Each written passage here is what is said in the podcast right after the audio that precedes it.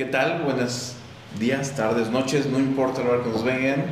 Eh, bienvenidos a Historias Increíbles Podcast, donde te vamos a contar historias reales, pero esta es una edición especial. Es un Historias Macabres. Tenemos con nosotros a Masaki. Hola, ¿qué tal? Buenas tardes, noches, días. ¿Cómo estamos? A la hora que nos vean, ¿no le hace? En algún lugar del mundo es la mañana. Ahí. Y cuando nos vean también. Y pues estamos, como decías, una... Dos terceras partes de historias increíbles. Aquí está el licenciado Armenta, generalmente está en producción de los controles. Sí.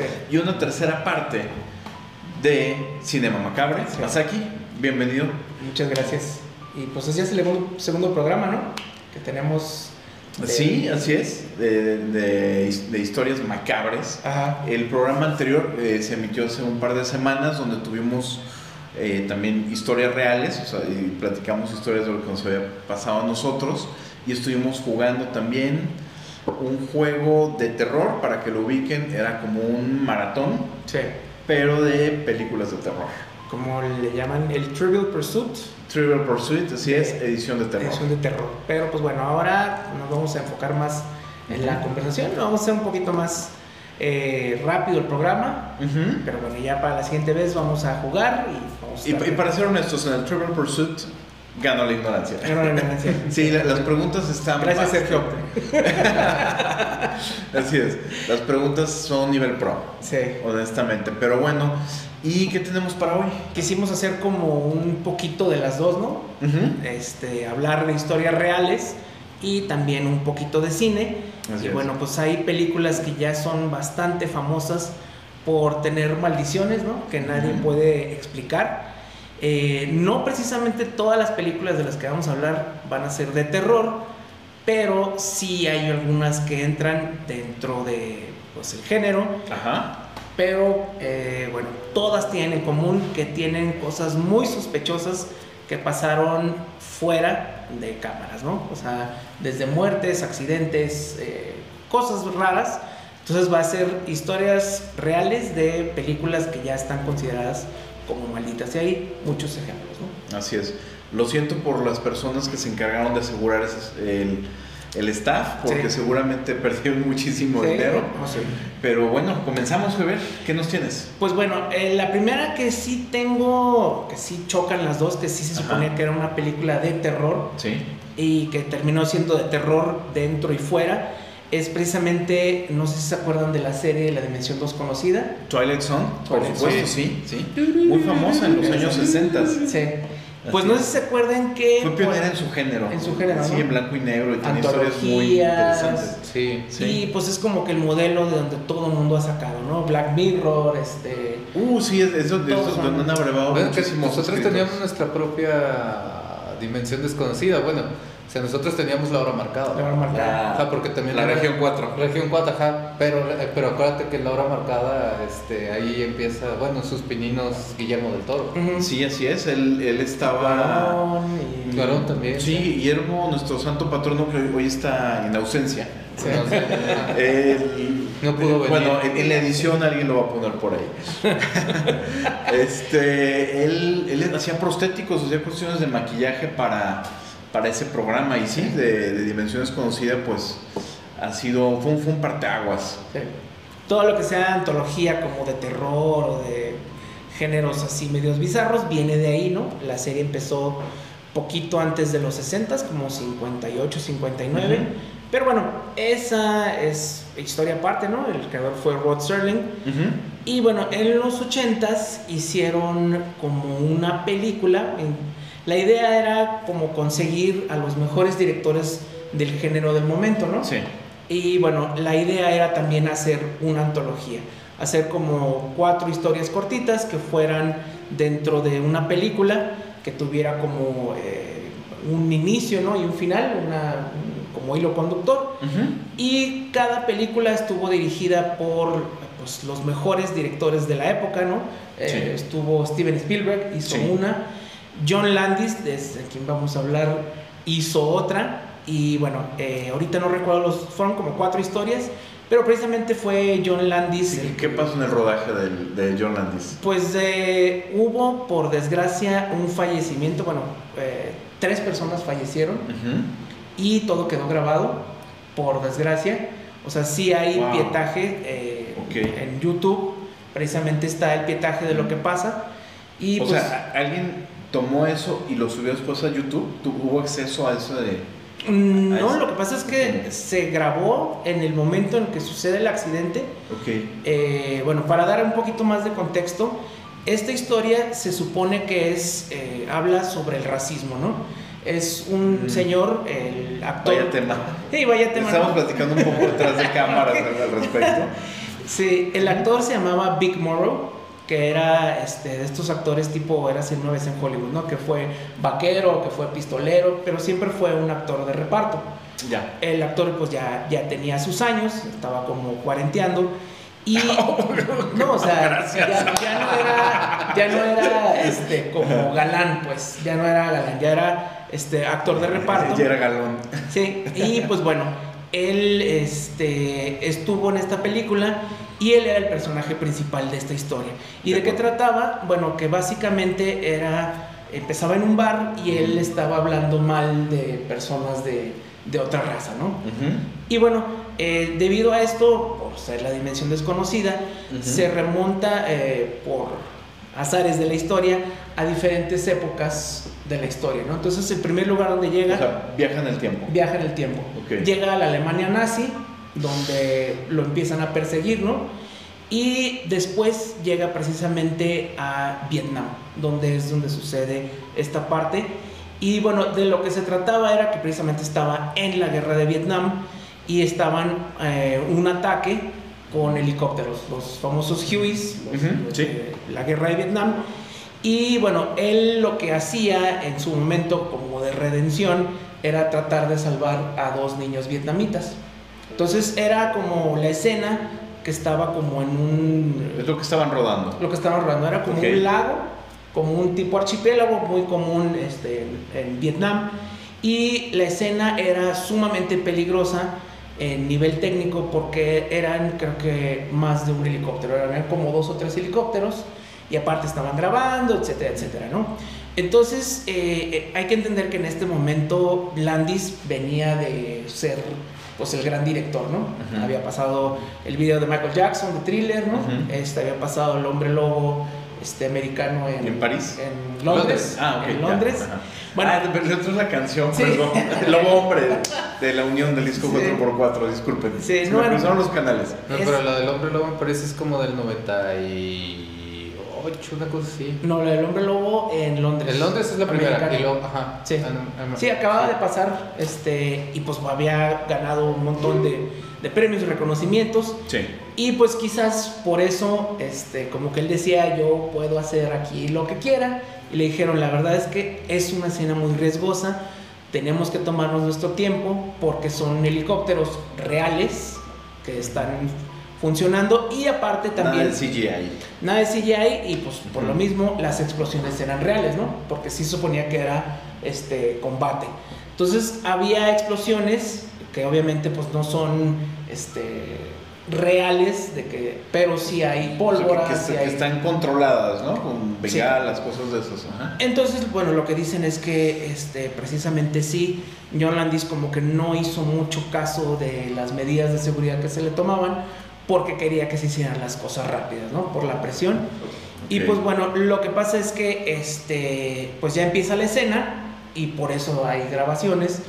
Eh, una de las explosiones, y aparte eran varios helicópteros, se suponía que tenía que bajar, eh, tenía que volar muy bajo, ¿no? Cerca de Sí, ellos Sí. pero no tan bajo. Obviamente, pues eh, Landy, siendo el director, dijo pues, que se baje lo más posible. Pero una de las explosiones alcanzó a llegar al rotor de cola, ¿no? Entonces, tú sabes que cuando pierdes el rotor de cola, pierdes el Pierdes la control. dirección. Sí, Así empieza es. a girar así. Sí. Y estando tan cerca de, pues, Del suelo. del Ajá. suelo, cae encima de ellos y de hecho le corta la cabeza al actor, ¿no? O sea, sí lo, le, O sea, lo decapita. lo decapita, totalmente queda degollado y cae encima de él y de los niños. Entonces los tres mueren pues instantáneamente y pues eso fue lo que pues en realidad le dio al traste al- a la carrera de John Landis, ¿no? Por supuesto. Y bueno, pues la... ¿Qué, qué- qué productor va a querer trabajar con un director que toma esos riesgos, Sí, verdad? Y pues de ahí se acabó. O sea, de ser el gran director que venía subiendo en los ochentas, pues no sé, si- después de, ese, de eso ya no... Se no- quedó truncada su carrera. Sí, y pues bueno, todos los demás directores pues se se lavaron las manos. Este, Steven Spielberg también dijo que pues fue una decisión pues cuestionable, ¿no? Hacerlo así. Y pues fue un juicio que duró años, se resolvió hasta por ahí de los noventas, Ujú. pero pues la película quedó marcada precisamente por eso. Y bueno, este eh, actor, Big Morrow, es el padre de una artista que fue media famosa en los noventas, que se llamaba Jennifer Jason Leigh. Era la hija de, de este actor, Big Morrow. Ah, no sabía. Sí, Y pues bueno, la demanda siguió ahí. La película obviamente pues sufrió este, el efecto y Ese pues, estigma, ¿no? sí, También. y pues es más conocida por ese asunto Por de, el- de la decapitación de un- Gracias a eso, digo, también salió algo bueno. Ujú. Las regulaciones se pusieron mucho más estrictas para este tipo de... Para el tema de seguridad Sí. en ese tipo de escenas. Sí, Pues de los males el, el menos peor, ¿no? pues sí, digo ya, como dicen, muerto el niño, ¿no? Ahogado, ¿qué? Ahogado el niño, tapar el pozo. pozo. Así Sí, es. Así fue. Wow, qué historia. Fíjate que esa yo no la, no la conocía. Yo había escuchado hablar de que hubo un accidente en alguna algún tema de, de Twilight Zone, pero yo pensé que había sido en algún episodio de la serie, No, fue una película. en la película. Sí. Ok. Y pues ya, digo, la película, bueno, el episodio lo terminaron así como pudieron y pues ya salió la película sin, sin pena ni gloria. Muy bien, licenciado Armenta. us- Cuando usted vaya a dirigir una escena de helicópteros, mejor contrate drones. Mejor contrate drones. CGI. Ah, no, lo, lo- lo voy a hacer a la antigüita, con, con helicópteros este, a escala, pero con, con hilitos. El, el helicóptero de la Cruz Roja, ¿no? Ajá, ándale ahí. El del juguete este. No, no, mi alegría. Pues yo creo que. Pues vámonos con. ¿qué? ¿Qué te- Bueno, es que es de mis favoritas, pero la profecía se me hace Ok, muy buena. Sí, es- esa historia está Sí. escabrosa. Está macabra. Está sí está Con acento admirativo, diría Sánchez. Ay, ay, ay. Fíjate, algo del. de- de- desde la fecha de, de- estreno, ¿no? Ujú. 6-6 del 76. Que incluso hasta el Vaticano les estaban, o sea, por ahí dijo, eh, no, no, no se pasen, no, sean así, pero pues bueno, les valió y pues, pum, en la fecha de estreno era 666. Ok. Estamos hablando de la primera película de la profecía, de Sí. The Omen. Ok. Sí, hombre, sí. Este, fíjate, ahí pasan varias cosas. Ujú. Por ejemplo, de, la- o sea, de las que voy recordando, Sí. Por ejemplo, o sea, los eh, cuando estaban un incidente que les pasó, incluso este, estaban en, en un, en un hotel y se salvaron de un, de un atentado de del IRA. Ah, sí, del, del ejército irlandés, ¿verdad? Sí, Del o IRA, sea, ajá. o sea, se- no recuerdo exactamente. Sí, ajá, creo que hab- habían salido Sí. del hotel y justo ahí, pum, que sale la o sea, el bombazo este. Sí. Es- ahí ya la libraron una vez. Luego, por ejemplo, este recuerdo que creo que el productor y ese creo ese también fue como en el, o sea, en el mismo rato, pero bueno, Sí. el, el productor estaba en un vuelo Sí. y en ese vuelo, pum, que cae un rayo. que un rayo. cae un rayo. O sea, ¿qué, qué probabilidad Exacto. hay de que le caiga un Sí, rayo a un avión? sí. Pero, pero por ejemplo, él la libra, o sea, le, le cae el rayo en el avión y no pasa Sí. nada, o sea, siguen ahí. Ujú. Ok. Pero el avión que iba a tomar este Gregory Peck, Peck. Ah, sí. este Gregory Peck al final no puede tomar el vuelo, Sí. que era un vuelo a Israel, porque hay, una- hay, hay escenas en, en Israel. Entonces, el vuelo que toma él, este, pues, se lo pierde, no, no, no lo toma, pero a ese avión sí le cae, o sea, le cae un rayo. Al avión que le iba a tomar. El avión que iba a tomar, sí, tal cual, pum, cae Ok. el rayo. Y ese rayo, pues, este, pues tal cual, o sea, ellos sí, ese avión, pues no la libró, o sea, se estrellaron y pues, se murió todo el mundo en el avión, se murió. Si hablamos de coincidencia en la primera, Ajá. Ajá. dos que les pegue un rayo, Sí. ¿no? Sí, o sea, justo fue o sea, en el. en Hubieran el- comprado una vez un boleto de lotería, ¿no? que Sí. Sí, todo eso fue Sí. durante la, la, la filmación. Ah, en la escena del, del zoológico, cuando llega. Damien, que todo el mundo acá, o sea, todos los animales se están volviendo locos cuando llega Damien. Ah, ahí también, o sea, ahí muere uno de los, ¿cómo se llama? De los entrenadores de, los, leones, ¿no? Que dejaron de- la jaula. tigre, bueno, no recuerdo si era el tigre o el león, pero Ajá. era un felino. Ujú. pongámoslo en felino. Ujú. Entonces, este, pues sí, también, o sea, él se, se le fue la olla y pues se lo echó. Pero no fue, el- él no fue el único, porque también el, Sí. el ¿qué era? ¿Doberman? No, era... Rottweilers. Ah. Do- este, dos de los Rottweilers se le dejan ir a uno de los, de los actores. y también y, pues, lo tuvieron que mandar al hospital por, por las heridas de los perros. Ok. Y la otra que también, o sea, es- esta, esta es, esta es la de, de- de la última que me acuerdo, igual no sé, a lo mejor Mm. Hugo Masaki se, se, se acuerdan de, de alguna otra que pasó durante la Ok. filmación o durante la película, pero la que, la que se me hizo más, para dejarlo por el final, la buena, Ujú. La, la cereza del pastel. exacto, es eh, eh, ya en- cuando están en postproducción de la película. O sea, el encargado de los, de los efectos especiales y toda esta cuestión de, de- Ujú. de efectos, eh, iba con su asistente. Iban en el coche y iban por carretera y tienen un accidente. Pero Ah, ya el accidente, el ¿En- accidente, ¿En qué pueblo fue el accidente? ese es un, el pueblo no recuerdo exactamente. Se llamaba Omen, pero con Ah. doble M. Ah, es cierto. Sí. ¿En qué kilómetro? En el 666. La casualidad, la casualidad, en el kilómetro 666 es cuando se accidentan. Así es. Pero, pero al, al encargado de, de los efectos especiales no le pasa nada. Pero a, su- a su asistente sí. Muere degollado. Como, uno- Como en la escena. como en la escena del fotógrafo. Ajá, Sí, se muere degollado. Ajá. Ah, pues ahí le andaban jugando al. Ajá, o sea, ahí de como de, "Eh, ya estoy, ya estoy, ya estoy. O sea, fueron, o sea, de las cosas que, que he visto, o sea, de, de los años, porque la, Ujú. la profecía, tanto la 1, la 2 y las 3, Ujú. son de mis películas favoritas. Sí. Y fueron de las cosas que, pues, en su momento, pues, vas viendo, ¿no? O sea, pues, ya la película es del setenta y tantos. Sí. Sí. De repente lo, la ves, no sé, 10 años después y ya te, te sale un dato por ahí, o sea, por ejemplo, como este tipo de datos, ¿no? Pero aquí son muchos. Sí, son Son varios. Son ¿no? Ajá. Y eso, ¿no? Lo del que es- hace referencia, bueno, No sé quién hizo ¿quién hace referencia aquí? Ajá, pero la, la la. Como dicen, Ajá. el, el arte imita la vida. sí. Ajá. Ok, bueno. Y pasamos de una película de cine macabre a una de superhéroes. O sea, antes de la existencia del MCU, de todo el tema Marvel, todo el tema DC, hubo una película que en su momento pues marcó una época de las primeras que se hizo de cine de superhéroes. O sea, bueno, ya, en, ya con más efectos, con mainstream, porque recordemos que hubo un Batman en los años 30, 40, Sí. que salían pequeños fragmentos de... eh, eh, cuando uno iba al cine, que, la, que no había propiamente televisión como lo conocemos hoy en día, ponían eh, noticias en los cines, la gente iba a ver Sí. las noticias y en los interludios entre las noticias salían unas escenas, eh, como, casi como unos sketches de unos minutos, donde aparecía no, Batman, recuerdo. muy al principio. Pero no recuerdo el nombre de, de Sí. esos. Ya sé, ya, Sí, sé cuál te tiene un nombre. Ajá, pues tiene un Sí. nombre. Pero bueno, la primera... Como los cereales, ¿no? Ah, exactamente. Mm. Eran los cereales. Gracias. Masaki. Pero la, la primera gran superproducción que hubo de cine de superhéroes pues fue Superman, el hombre de acero.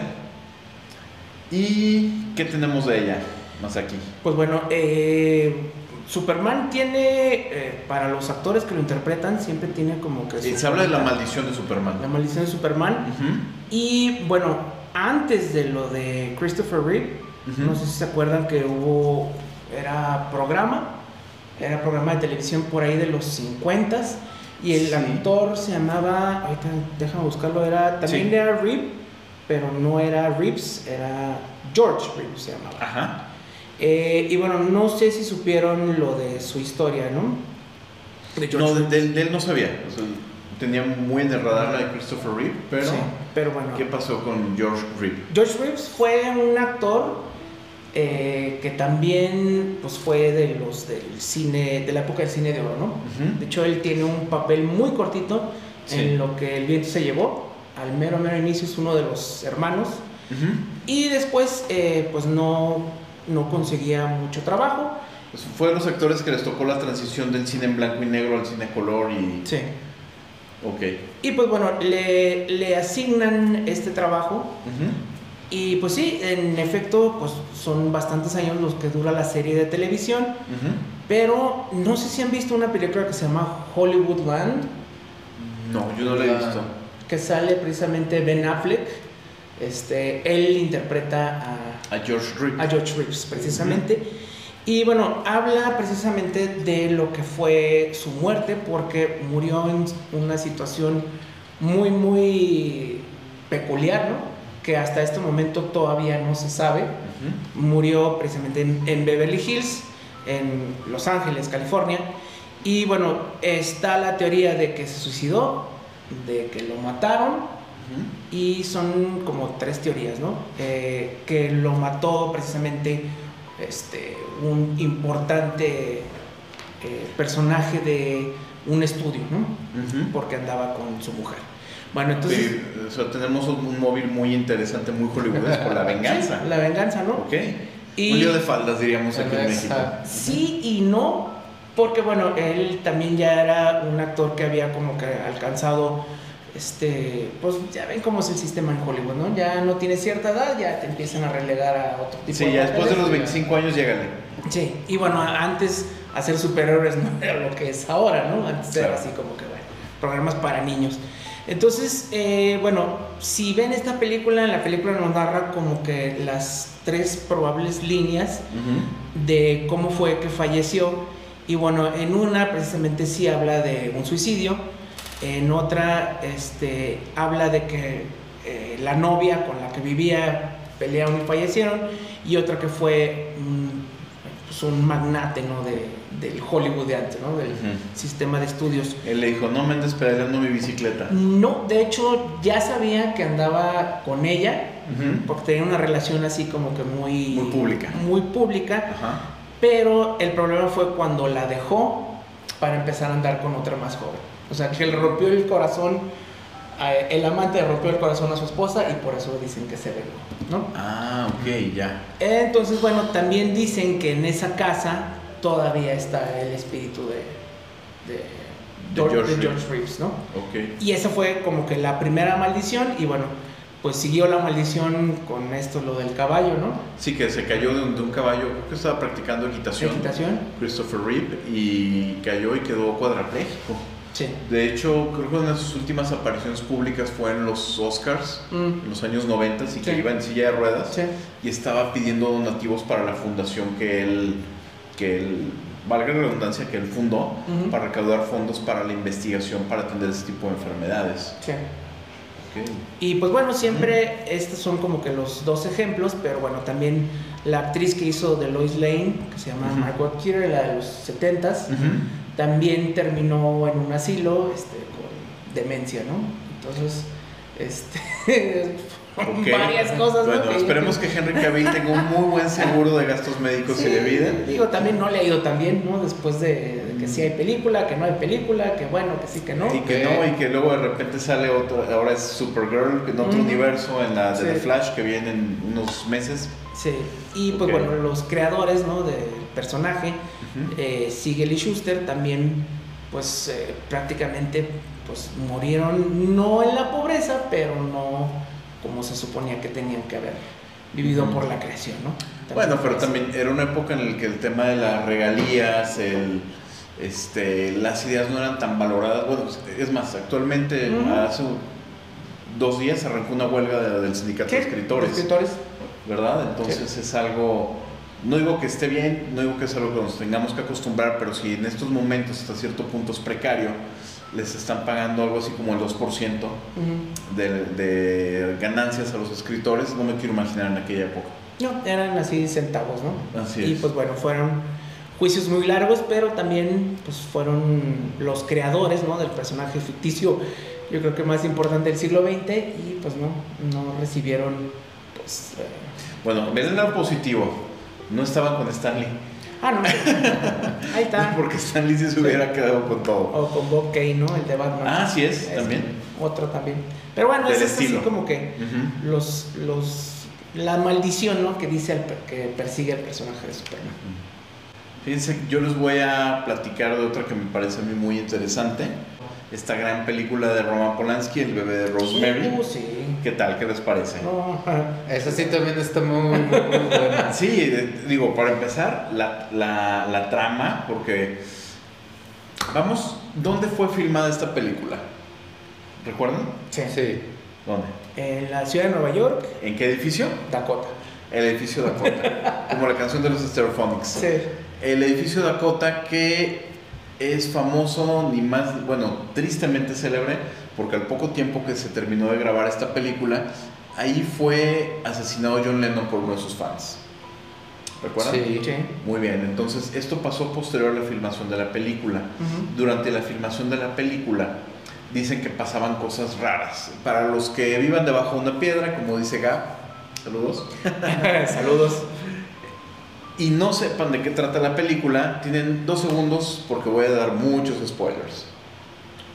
No, dos. Va, muy bien. Va, spoilers. Entonces, la película trata de un matrimonio de unos jóvenes que llegan a vivir a este edificio y de alguna manera comienzan a ser acosados hasta cierto punto por algunos de los habitantes más viejos del edificio que son personas ya de edad avanzada, 70, 80 años más o menos. Al final de cuentas, estas personas forman parte de un culto que está preparando un vientre para el renacimiento del el hijo del diablo. Un anticristo. Así es, tal cual. Entonces, en esta película pues pasan muchas cosas. De hecho, eh, hay rumores de que algunos de los rituales que se practicaron eran satánicos. Hay rumores de que Roman Polanski también estaba metido en, en estas cuestiones. O sea, me- metido en, en serio, no nada más para el tema de la Ujú. filmación. ¿Qué pasa en aquella casa del número 10.000 de Cielo Drive en Hollywood, California?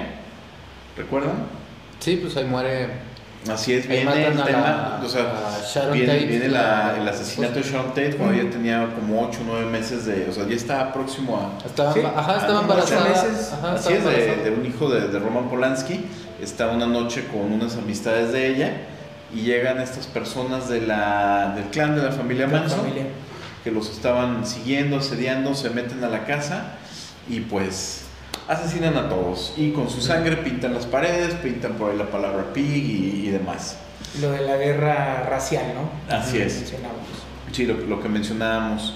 Eh, aquí un, un detalle curioso, en el 93-94, Trent Reznor de Nine Inch Nails alquila la casa para inspirarse y grabar ahí su disco de The Downward Spiral. Ok. Así es, es- ese dato es, es poco conocido, pero es, es, este, es verídico. Ya. Hay mucha tela donde cortar. con Y esta historia tiene que ver con los Beatles por dos lados, ¿no? Ah, a ver, sí. Bueno, de- ya sabemos que la película creo que es del 67, ¿no? 68 por Sí, ahí. así es. Bueno, Mia Farrow en ese momento estaba casada con Frank Sinatra, que Ujú. Frank Sinatra pues ya era Frank Sinatra. Ya, ¿no? ya, ya, ya, ya estaba consagrado, pues. Ujú. Y ella estaba joven y pues esta película, para empezar, le valió el divorcio a Mia Farrow, ¿no? Porque eh, Frank Sinatra, siendo el italiano, ¿no? Este, macho alfa, le dijo, tú no vas a trabajar y menos en esta película. Y me vas a preparar pasta todos los días. Sí, y dijo que no, y eso fue así como que lo primero, ¿no? Ese fue el quiebre en, Fue en el su relación. Ahí, ahí terminó la relación de ellos. O sea, ella ya estaba divorciada cuando. No, se divorció en la, en En la- en en la el película. Ah, durante el rodaje, ok. Sí, fue en ese momento este, cuando ya empezó a partir ahí. Y bueno, de los Beatles son dos cosas, el Dakota, ¿no? Que- El edificio, ajá. el edificio Dakota, que ahí vivió John Lennon hasta que lo mataron afuera. Y bueno, no sé si se acuerden Sí. eh, este asunto de precisamente de la familia, ¿no? Que era lo de la guerra racial Sí, de la familia Manson. Y que tenía que ver con la canción de los Beatles de Helter Skelter, ¿no? Helter Skelter, así es. Entonces, otra vez, ¿no? Las, las coincidencias, Las se vuelven coincidencias. a, a unir, ¿no? Y, y el tema de que este Charles Manson también era un músico frustrado. Ujú. Hay varias cosas. Fan de los Beatles, Es muy fan, así es. del disco blanco, precisamente donde, El White Album, así donde es. viene esta canción. Entonces, pues hay como que dos referencias de los Beatles ahí, ¿no? Sí, muy fuertes que están en la cultura popular. Sí. Así es. Y pues bueno, mientras grababan eh, la película de, de- del bebé Rosemary, inquilino, uno de los inquilinos famosos de- del, del edificio, Sí. era, no recuerdo ahorita el nombre, no sé si era este Anton LaVey o uno de esos, pero era pues uno de los de los meros, meros padres de la iglesia satánica que vivía en, en ese momento ahí. Así es. Sí, ese edificio es, es famoso también porque decían, incluso antes del tema de la filmación, Ujú. que ahí hacían este, rituales y misas negras, ese tipo de, Bueno, pues si vivía él ahí. de cuestiones. Así es. Sí, tal cual. Platiquemos de, la, de los de padre e hijo. Ah, podría Brandon Lee Los Lee. y Sí. Bruce Sí, Lee. está. Ajá. Está buena, pero fíjate que ahí hay como. Am, digamos, hay como dos, dos, dos partes, ¿no? O sea, del. Está de que eh, de Bruce Lee, Sí. el que ya se atraía. O sea, nació- ya, ya había nacido ahí con algo, o sea, de, Oye, ya, pero- ya traía Güey, es tan chingón. Es el único que le ha ganado. a Chuck, Chuck Norris. Ah, Chuck Norris. Eso no cualquiera. Chuck Norris Facts. Y Chuck Norris cuando ve en el horizonte puede ver su nuca. Exacto. Y la cura del cáncer está en las lágrimas de Chuck Norris. Pero él no ha llorado. Pero Chuck Norris no no llora. Lo siento. Así Sí, pues este, pues dicen, es. Dicen por ahí las malas lenguas que ya na- que nació este ahí con pues con un demonio, ¿no? O sea, porque de repente, o sea, de pues sí, eh, cuando él así, cuando empieza su carrera haciendo las películas en China, pues sí, o sea, va después poco a poco, o sea, sí llega el rato que está como esperando, pero es luego como que, ah, déjame voy pa- para Estados Unidos, ¿no? Y en Estados Unidos, pues acuérdate que, o sea, no, nunca le dieron un papel pues, tal cual, estelar. O sea, Sí. era, pues, era Cato en el Cato. Verde. O sea, pues, era segundo, tal cual. Sí. Entonces, o sea, hoy en día sería el del Uber.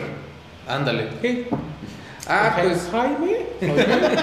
El niño tiene sed. tan. Es, este, pues ya llega aquí, entonces está haciendo, Sí. ah, ¿cómo cosa esta la, ah, ¿cómo se llama la película? Furia de dragón. No, esa creo que es antes, creo que es el Juego de la Muerte. Ok. Tal cual, o sea, la casualidad, el Juego de la Muerte, que es donde él muere. Este, Ok. Ah, pues eh, justamente que cuando él muere, este, su hijo Brandon tiene creo que alrededor de 2, 4 meses. Ah, muy, muy pequeño. Sí, sí, sí, Sí. estaba, estaba recién nacido. Sí, el hijo más chico. Era el hijo más chico. Entonces, pues bueno, entonces eh, está el, el- el- el supuesto de que el demonio que, que- que- que estaba ahí, el espíritu Se que... le brincó al hijo. Ajá, se, se, se aburrió de, de Bruce y se brincó con, Con Brandon. Sí, pues dicen, ah, pues esta es carne fresca, pues deja voy para allá. Sí, y pues muere en el set, ¿no? Por una ahí, este, por un balazo. Un tema de manejo de armas en, el, en la filmación del cuervo. Del- o sea, esa filmación fue como en el 92, 93, más o menos cuando fallece Brandon Lee, que además era su estelar. Fíjate que yo en alguna ocasión platicando con nuestro buen amigo Abraham, él me estaba explicando que él más bien lo, lo- lo habían matado ellos porque en algunas de sus películas... china. Ajá, así Sí. es. Porque en algunas de sus películas él estuvo revelando secretos de, de, en De- cuanto a ajá, cuestiones de de, manejos de de energía y manejo. Ajá, así Ah, o sea, de, o sea, de, llego yo y te digo, hey, ya no estés usando la técnica, se lo estás diciendo a todo el mundo, y el otro, ay, ay, ay, aguanta. Sí.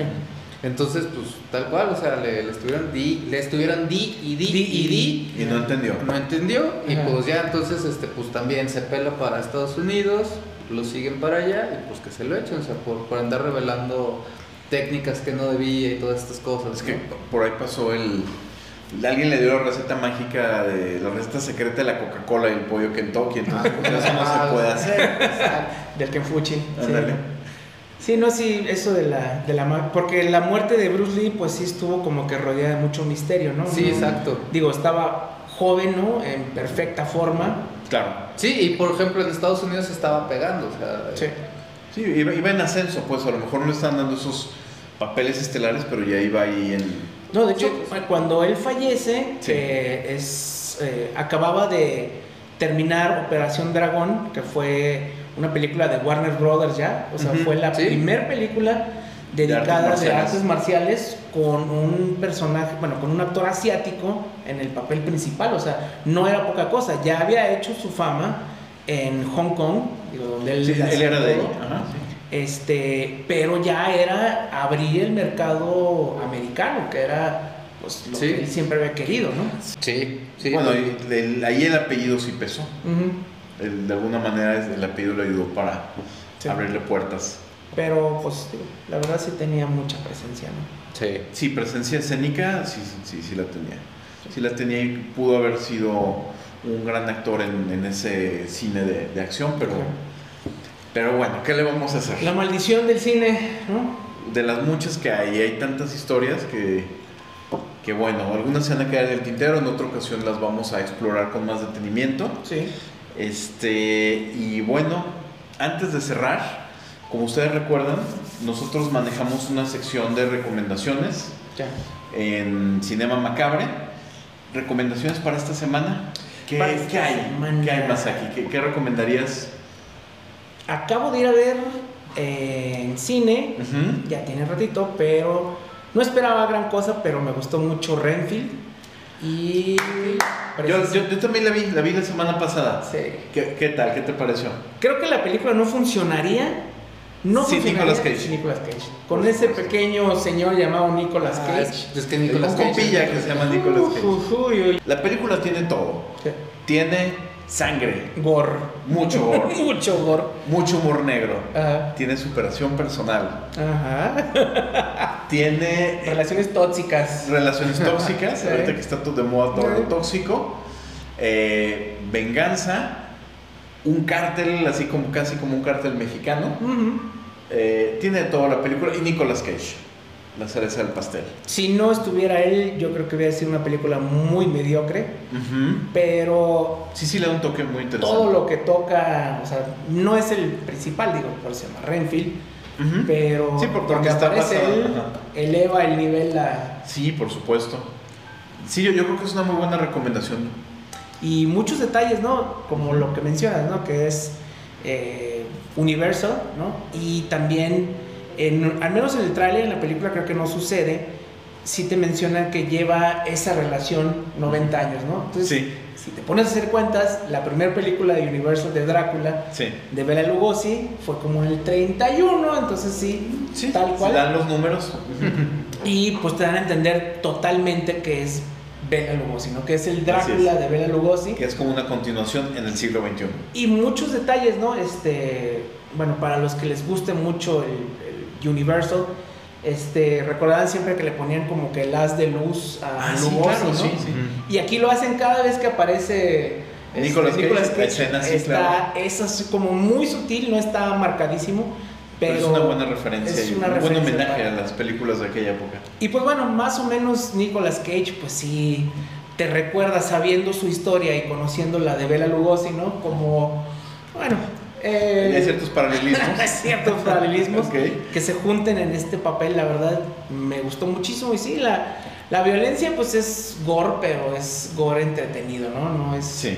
Si no les gusta la sangre, pues No la vean. no la vean, No la porque vean. sí hay mucha. Pero es ese humor, ese gore humorístico, ¿no? Este, la verdad, muy buena sorpresa, muy, muy En la calificación, ¿cuántos machetazos le pondrías? Eh, digo, es humor, entonces yo creo que doy como unos tres, o sea, tres y medio, ¿no? Muy bien. Pero es una que vale la pena ver por... por Y la- ve, véanla en el cine. Yo creo que esa sí, Sí. vale mucho la pena verla en el cine. Sí. Muy bien. buena película, la verdad. La disfruté mucho. ¿no? Ok. Hoy de bolsa chicharronera, pero No, no más. hay, no, ahora sí no, no traje. Qué caray. Keki, ¿cuál sería tu recomendación? Mi recomendación, yo creo que va a ser una película que ambos vimos. ¿Qué? El exorcista del... Del Papa. Del Papa. Qué Del bueno Papa. que no está Chicha aquí. no le gustó nada. Ok. Sí, la, la actuación de Russell Crowe, este, bueno, también hasta del, incluso del morrito que sale ahí. Eh, y la música. La música también ahí juega su papel. Bueno, yo les voy a platicar de una película sueca, o sea, cine de arte. Blanco y negro. mezclado. No, no es blanco y negro, ni es Ah, muda, entonces ni no es nada. cine de arte. No. Pero estaba, estaba en la sala de arte de Centro Magno. Ah, La película se llama Juegos Inocentes. Es una película, eh, de hecho la, la trae este, A24, no, perdón, Cine Caníbal es el que Mm, la trae. ok. Entonces, la película, eh, es, sí, o sea, t- estos encuadres, los planos, los colores, está en todo el lenguaje de cine de arte, pero esta película habla de una serie de, de niños de 9, 10 años más o menos, que tienen unos poderes mentales. eh, justamente, justamente viendo en, en la mañana y en las historias y todo eso, yo la describía como Stephen King meets The X-Men. Es algo así. La película, eh, en cuanto a realización y todo eso, como les decía, toda esa manufactura de cine eh, europeo, de cine muy artístico, tiene hay algunos plot twists muy interesantes. Desafortunadamente yo lo que le veo como un punto débil de la película es que llega a ser demasiado contemplativa. Mm, Le puedes quitar media hora fácil a, la película. De hecho, volteabas hacia los lados y había algunas personas durmiéndose. Es en serio. Pues chavos, se acabó el 20. Sí. Muchas gracias, Masaki, Keki. Este, mandamos un saludo A los que no están. a los que no están, A los ausentes, ausentes. Ajá. a nuestra querida Gab, al buen Chich, a nuestro querido Sergio. Y pues esto fue un episodio más de Historias Macabres. Keki, muchas gracias. Ahora te tocó de Ahora este me lado. tocó estar a este lado. Dejaste la producción. Te vamos a ver Sí, más sí. seguido de este lado, ¿verdad? Sí, ahí dejé a mi reemplazo, mi, la gallinita con el. Con Ah, como los Simpson, claro. Ahí dejé picándole, picándole el botón. Sí. Pero bueno, muchas gracias por su atención. Nos vemos en el próximo episodio. Hasta pronto. Pronto. No olviden suscribirse, denos un like, ahí está la campanita.